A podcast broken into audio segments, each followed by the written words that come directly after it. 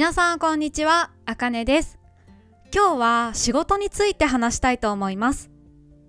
私は今、一人で仕事をしています。例えば YouTube なら自分でどんな動画を撮影するか考えたり、お店で撮るときはお店の人に撮影してもいいか許可を取ったりします。動画を編集するのも私が一人でしています。一人で仕事をするのはメリットもあるしデメリットもあります。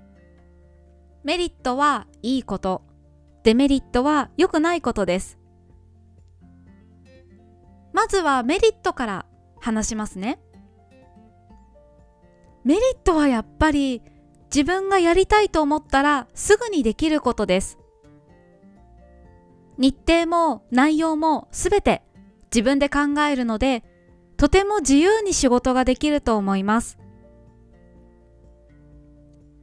日本語学校には同僚がたくさんいますが、それ以外の仕事には上司も部下も同僚もいません。自分のやりたいことだけに集中できます。でももちろんデメリットもあります。他の人を見ていると仲間がいると楽しそうだなぁと思います。そして私には思いつかないアイデアを他の人が思いつくこともあると思います。もし一緒に仕事をする仲間がいたら、いいことも悪いことも仲間と共有することができます。一緒に喜び合ったり、悩んだり、お互い助け合ったりすることができると思うので、時々羨ましいと思います。だからこそ、このポッドキャストを聞いている皆さんや、私の YouTube チャンネルを見てくれる視聴者さんは私にとってはとても大切な存在です。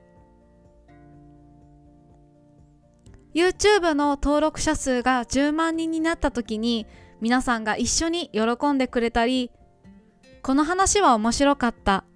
とかこういう動画が見たい。とかいろいろコメントをくれるので本当に嬉しいです。一人でも今はそんなに寂しいという気持ちはありません。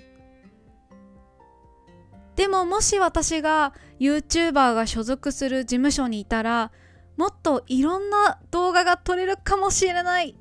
という考えもあります。この前あるお店に撮影をしたいですと連絡したら個人で活動している YouTuber さんの撮影はご遠慮いただいておりますと言われてしまいました。簡単に言うとあなたは一人で活動しているから動画を撮ることはできないという意味です。すごく悔しかったです。私にとって YouTube は仕事です。真剣に時間をかけてやっています。日本語を勉強している人や日本に興味がある人のためにいろいろなお店を取りたいんです。でも難しいんです。仕方がないですよね。うん。今、いろいろな方法を考えているところです。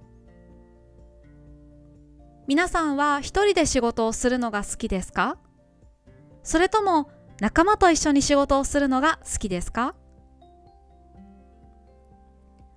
ここからは漢字の読み方です。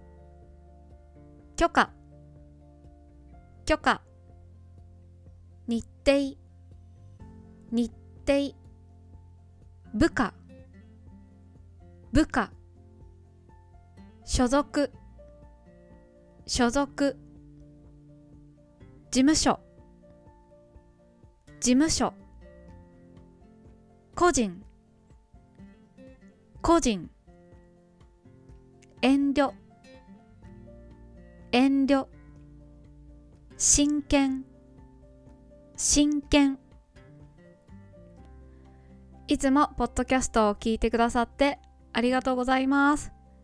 もしよかったらバイミアコーヒーで応援してもらえると嬉しいです。よろしくお願いします。今日はここまでです。また来週。バイバイ。